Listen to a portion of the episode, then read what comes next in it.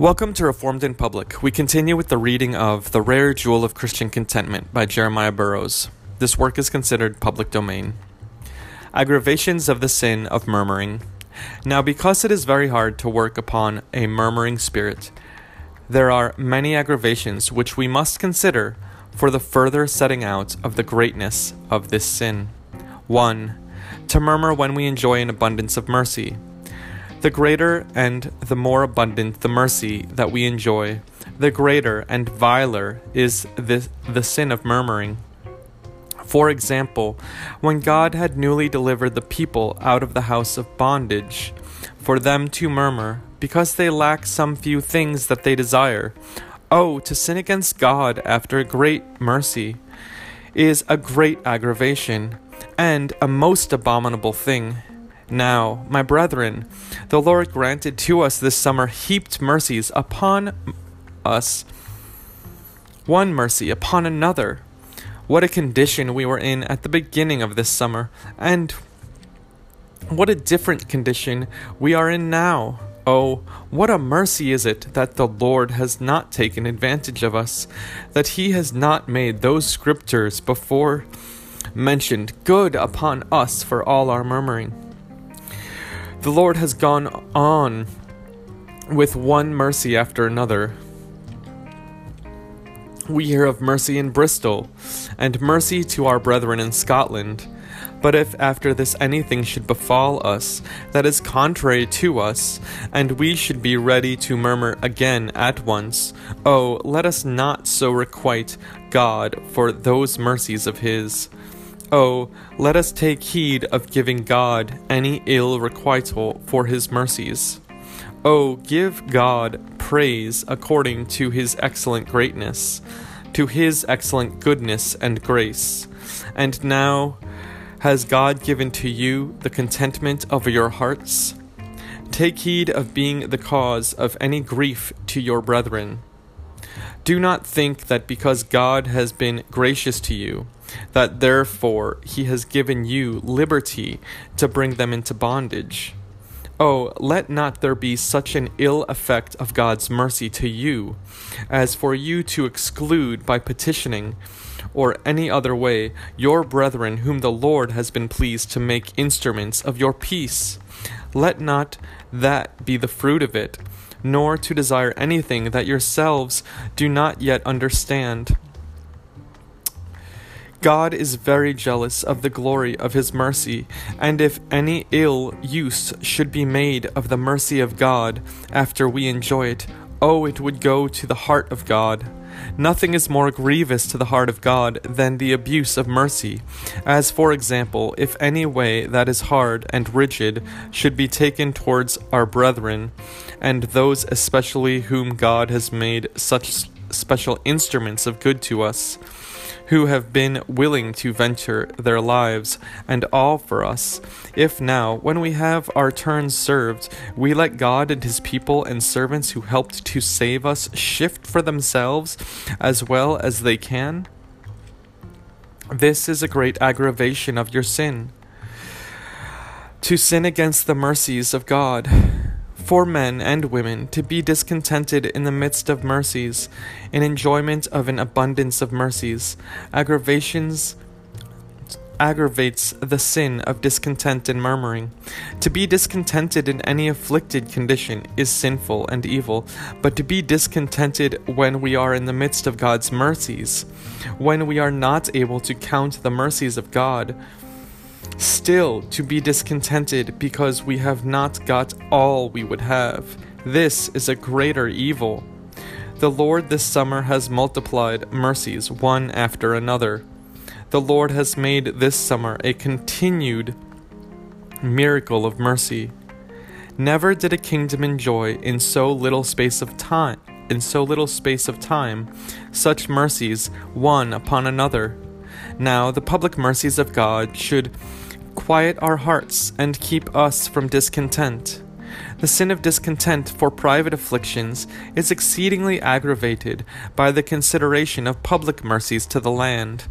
When the Lord has been so merciful to the land, will you be fretting and murmuring, because you have not in your family all the comforts that you would have, just as it is a great aggravation of a man's evil for him to rejoice immediately in his own private comforts, when the church is afflicted, when the public suffers grievous and hard troubles, if any man shall be sh- if any man shall then rejoice and give liberty to himself at that time to satisfy his flesh to the uttermost in all outward comforts, this greatly aggravates his sin. So now, so, on the contrary, for any man to be immoderately troubled for any private afflictions, when it goes well with the public, with the churches, is a great aggravation of his sin. It may be that when the church of God was lowest, and it went worst in other parts, yet you did not ab- yet you did abate none of the comforts of your flesh, but gave full liberty to satisfy your flesh as formerly. Know that this was your sin. So, on the other side, when we have received such mercies in public, all our private afflictions should be swallowed up in the public mercies. We should think with ourselves, though we be afflicted for our part, yet blessed be God, it goes well with the church and with the public interest. Thus, the consideration of that should mightily quiet our hearts in all our private discontents. And if it does not do so, know that our sin is much increased by the mercies of God, which are abroad. Now, shall God's mercies aggravate our sins? This is a sad thing. It is to turn the mercies of God to be our misery. Did you not pray to God for these mercies which God sent of late to the public? These great victories that God has given, did you not pray for them? Now you have them. Is not there enough in them to quiet your heart for some private trouble you meet with in your family? Is not there goodness enough there to cure your discontent? Certainly, such mercies were not so worthy to be prayed for, except they have so much excellence in them as to countervail some private afflictions. Public mercies are the aggravation of private discontent. It is so of public discontent too. If we receive so many public mercies, and yet if everything goes not in the public according to as we desire, we are discontented at that. It will greatly aggravate our sin. God may say, What shall I bestow such mercies upon?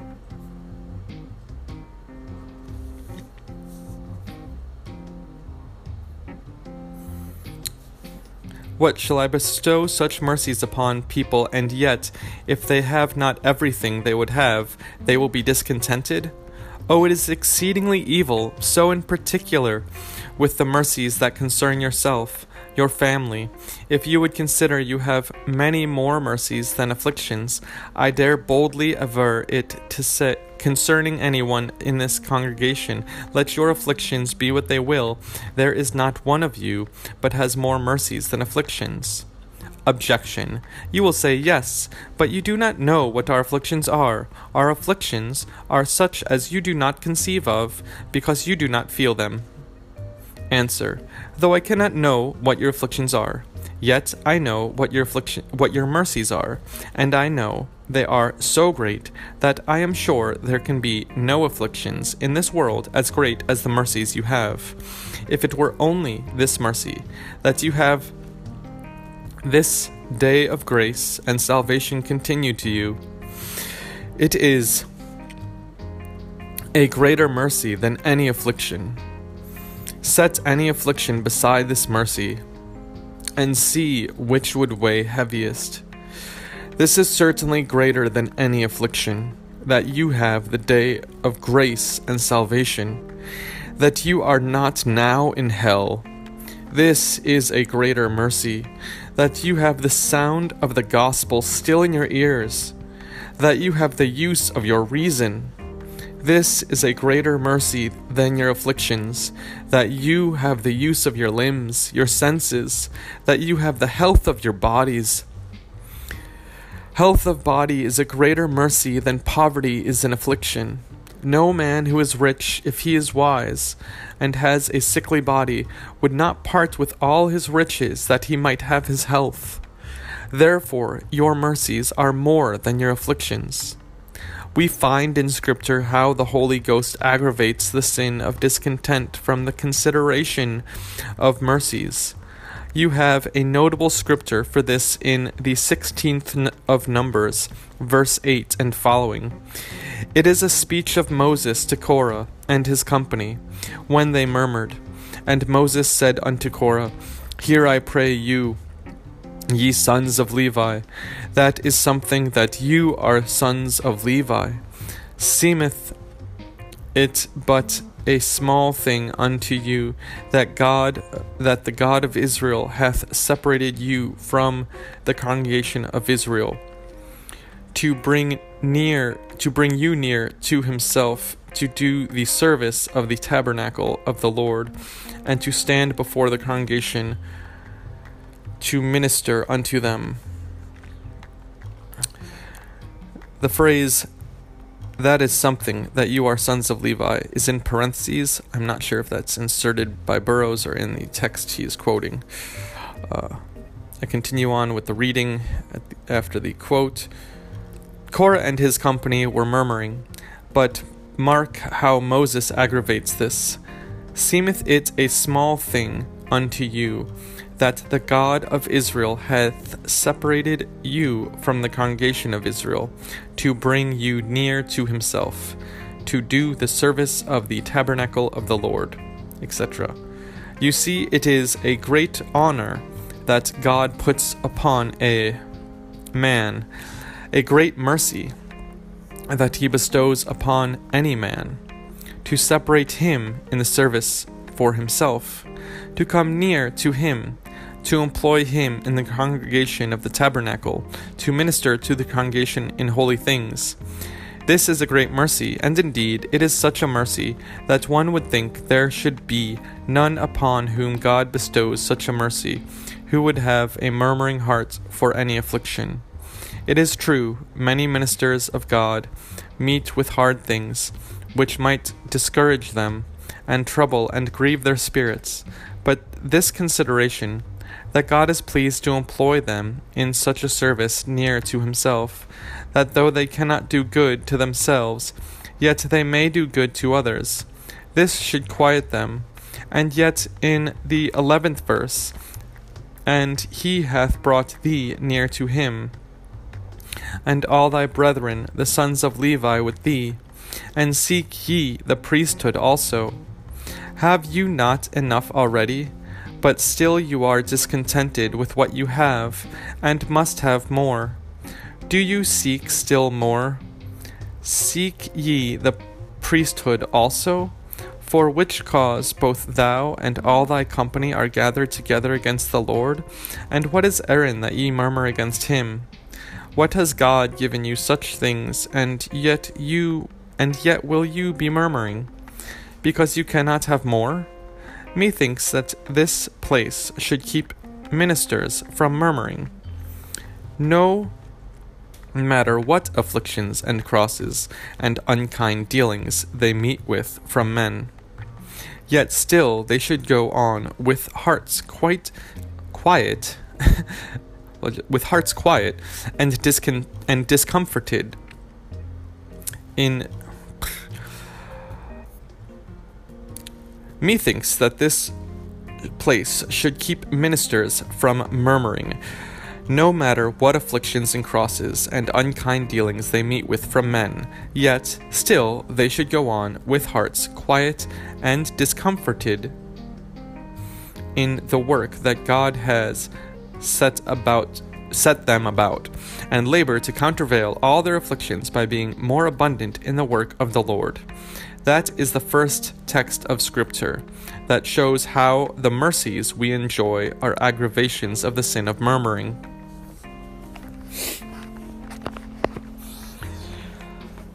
This then a second scripture is in the second of Job, verse 10. It is a speech of Job to his wife. What, said Job, when his wife would have that him curse God and die, which was a degree beyond murmuring. Why, he said, thou speakest as one of the foolish women. Shall we receive good at the hand of God and not evil? You see, Job helped himself against all murmuring thoughts, against the ways of God, with this consideration that he had received so much good from the Lord. What though we receive evil, yet we do not receive good as well as evil? Let us set one against the other. That is the way we should go. In the seventh chapter of Ecclesiastes, the fourteenth verse, you find a notable scripture whereby you may see what course is to be taken when the heart rises in murmuring. In the day of prosperity, be joyful, but in the day of adversity, consider. What should they consider? Mark what follows. God also hath set the one over against the other, to the end that man should find nothing after him. God also hath set the one over against the other. Thus, when you are in prosperity, then indeed every man can be joyful. But what if afflictions befall you? What then? Then consider, consider what? that God hath set one over against the other. You have a great deal of affliction, and you have had a great deal of prosperity. You have many troubles, and you have had many mercies. Make one column of mercies, and one column of afflictions, and write one against the other and see if God has not filled one column as full as the other. You look altogether upon your afflictions, but look upon your mercies also. For instance, it may be God has afflicted you in one child, but he has been merciful to you in another child. Set one against an- the other. God afflicted David in Absalom, but he was merciful to David in Solomon. And therefore, when David cried out, O Absalom, my son, my son. It would have quieted him, and it may be God has been merciful to you in a wife or in your husband. Set that against your affliction. It may be God crosses you in your possessions, but that he employs you in his service. It may be that you are afflicted in some of your friends, but you have other friends who are great mercies to you, and therefore you should set one against the other, and it concerns you to do so, for those mercies will be aggravations of your sins. And you had better make God's mercies a means to lessen your sins, than to be the aggravation of your sins. If you do not make the mercies of God help you against your murmuring, you will make them aggravations of the sin of murmuring. Take but this one further consideration, and if you will but work on your hearts, I hope you may find a great deal of power in it. You find afflictions and your hearts are troubled, and murmur. Consider how God's mercies aggravate this sin. In the midst of our sins, we reckon that God should accept our services. Do but consider thus if in the midst of our many sins we hope that God will accept our poor service, why then should we not, in the midst of our afflictions, bless God for his many mercies? Shall God be thus gracious to us, that notwithstanding our many sins, yet he will not cast away our poor duties and services that we perform? Then, why should not we, in the midst of our sufferings, accept what mercies we have, and not slight them and disregard them? If, in the midst of God's mercies, If you, in the midst of God's mercies, are not willing to bear the afflictions that God lays upon you, then it is just with God that in the midst of your sins he should not regard any of your duties.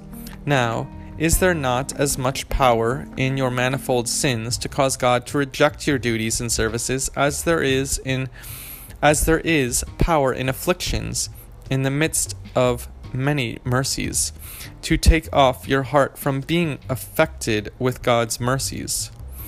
And that is the first aggravation of the sin of murmuring. To murmur in the midst of mercies. 2. A second aggravation of the sin of murmuring is when we murmur for small things.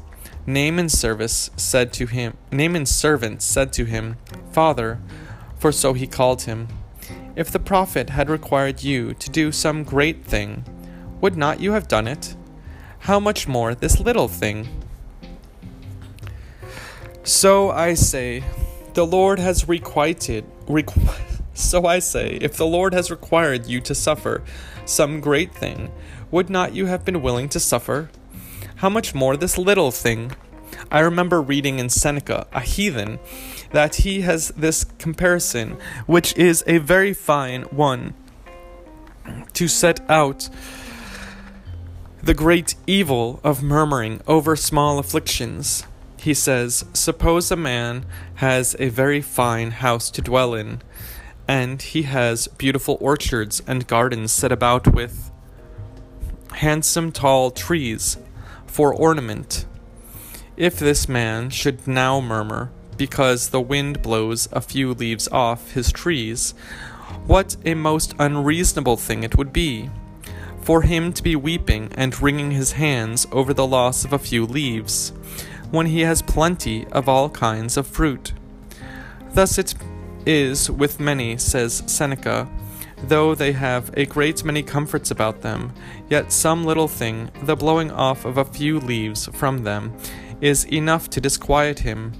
So for us to murmur, not because we have not got such a thing as we have need of, but because we have not got what possibly we might have.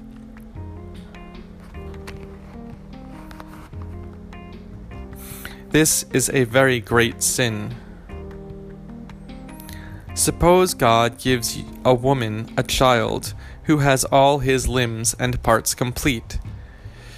A child who is very comely, with excellent gifts, wit, and memory but maybe there is a wart growing on the finger of the child.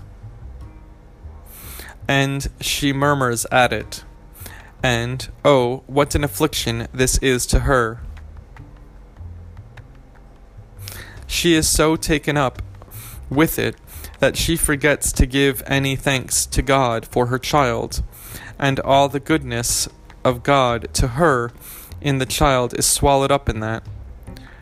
Would you not say that this was folly and a very great evil in, in a woman to do so? Truly, our afflictions, if we weighed them aright, are but such things in comparison of our mercies. Rebecca had a mighty desire to have children.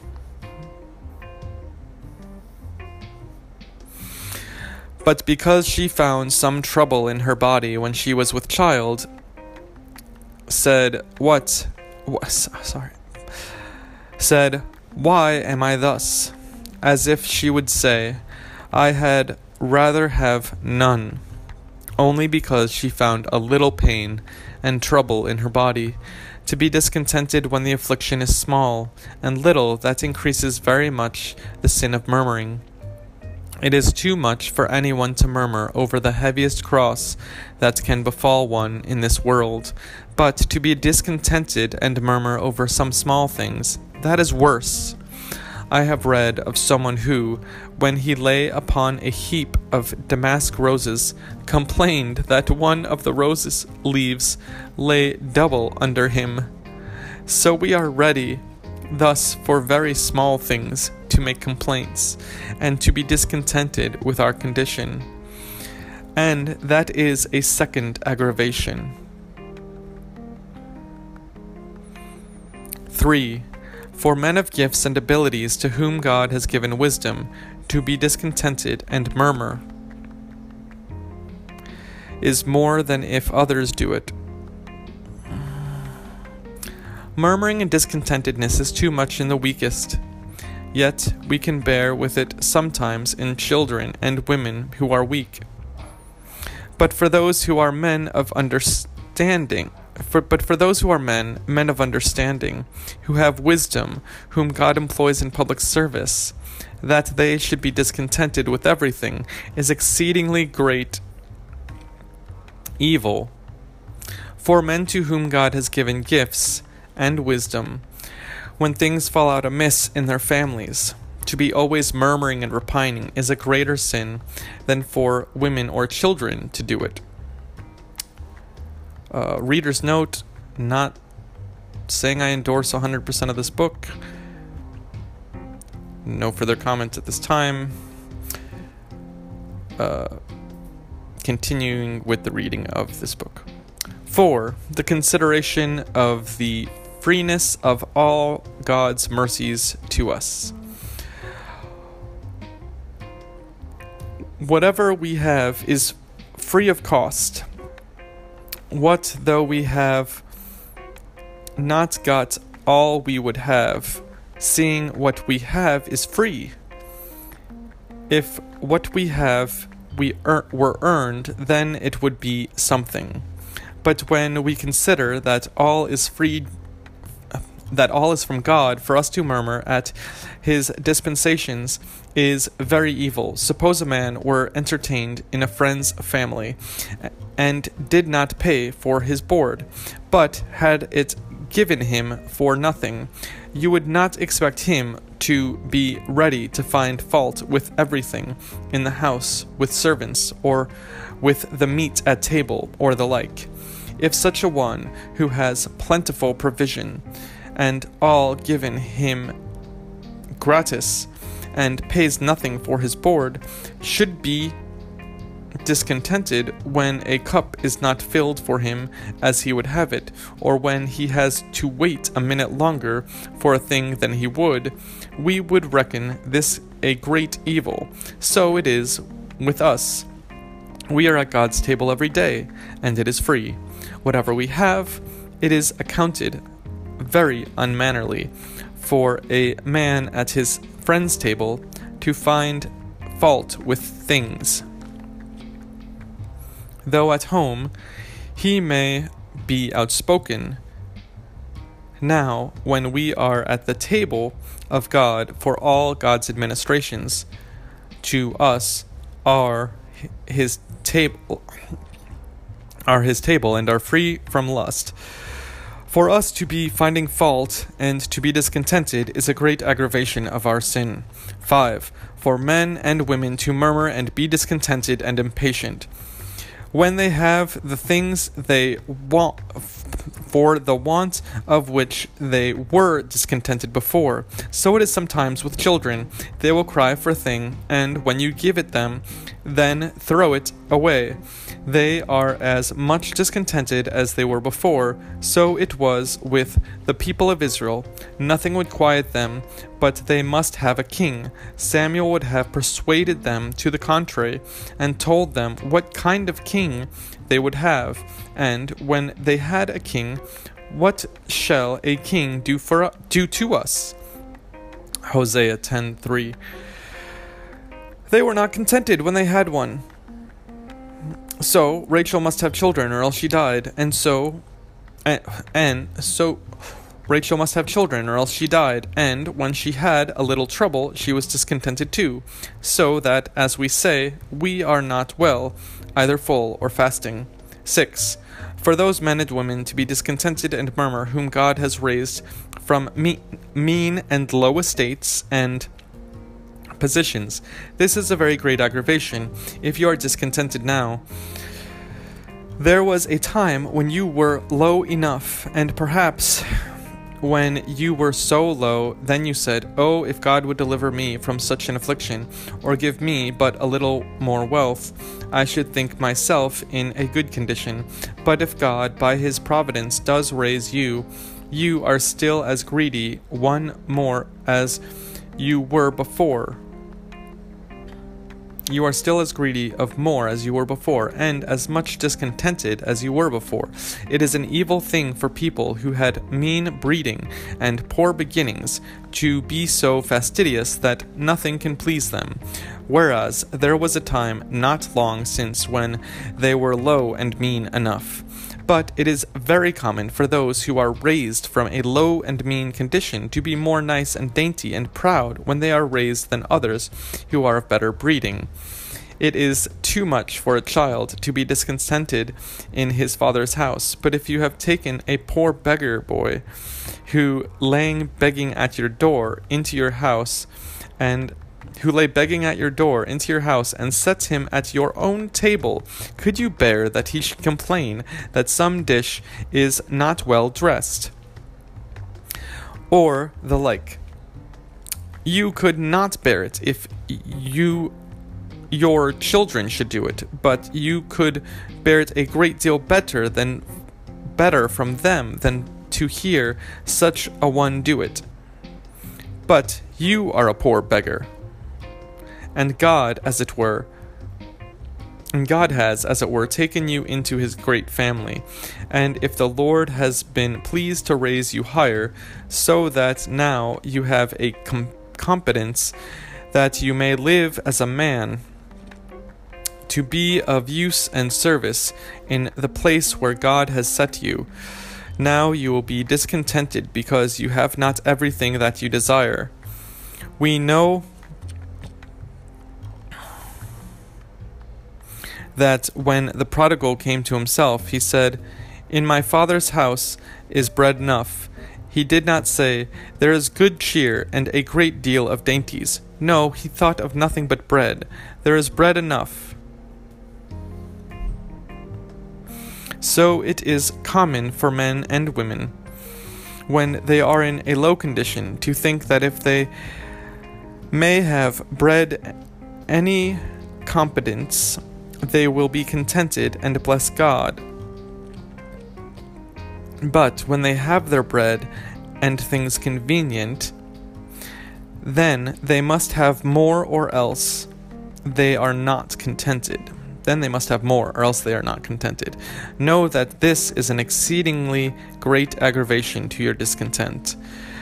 When you are raised from a very low condition, and yet you cannot be contented with what you have.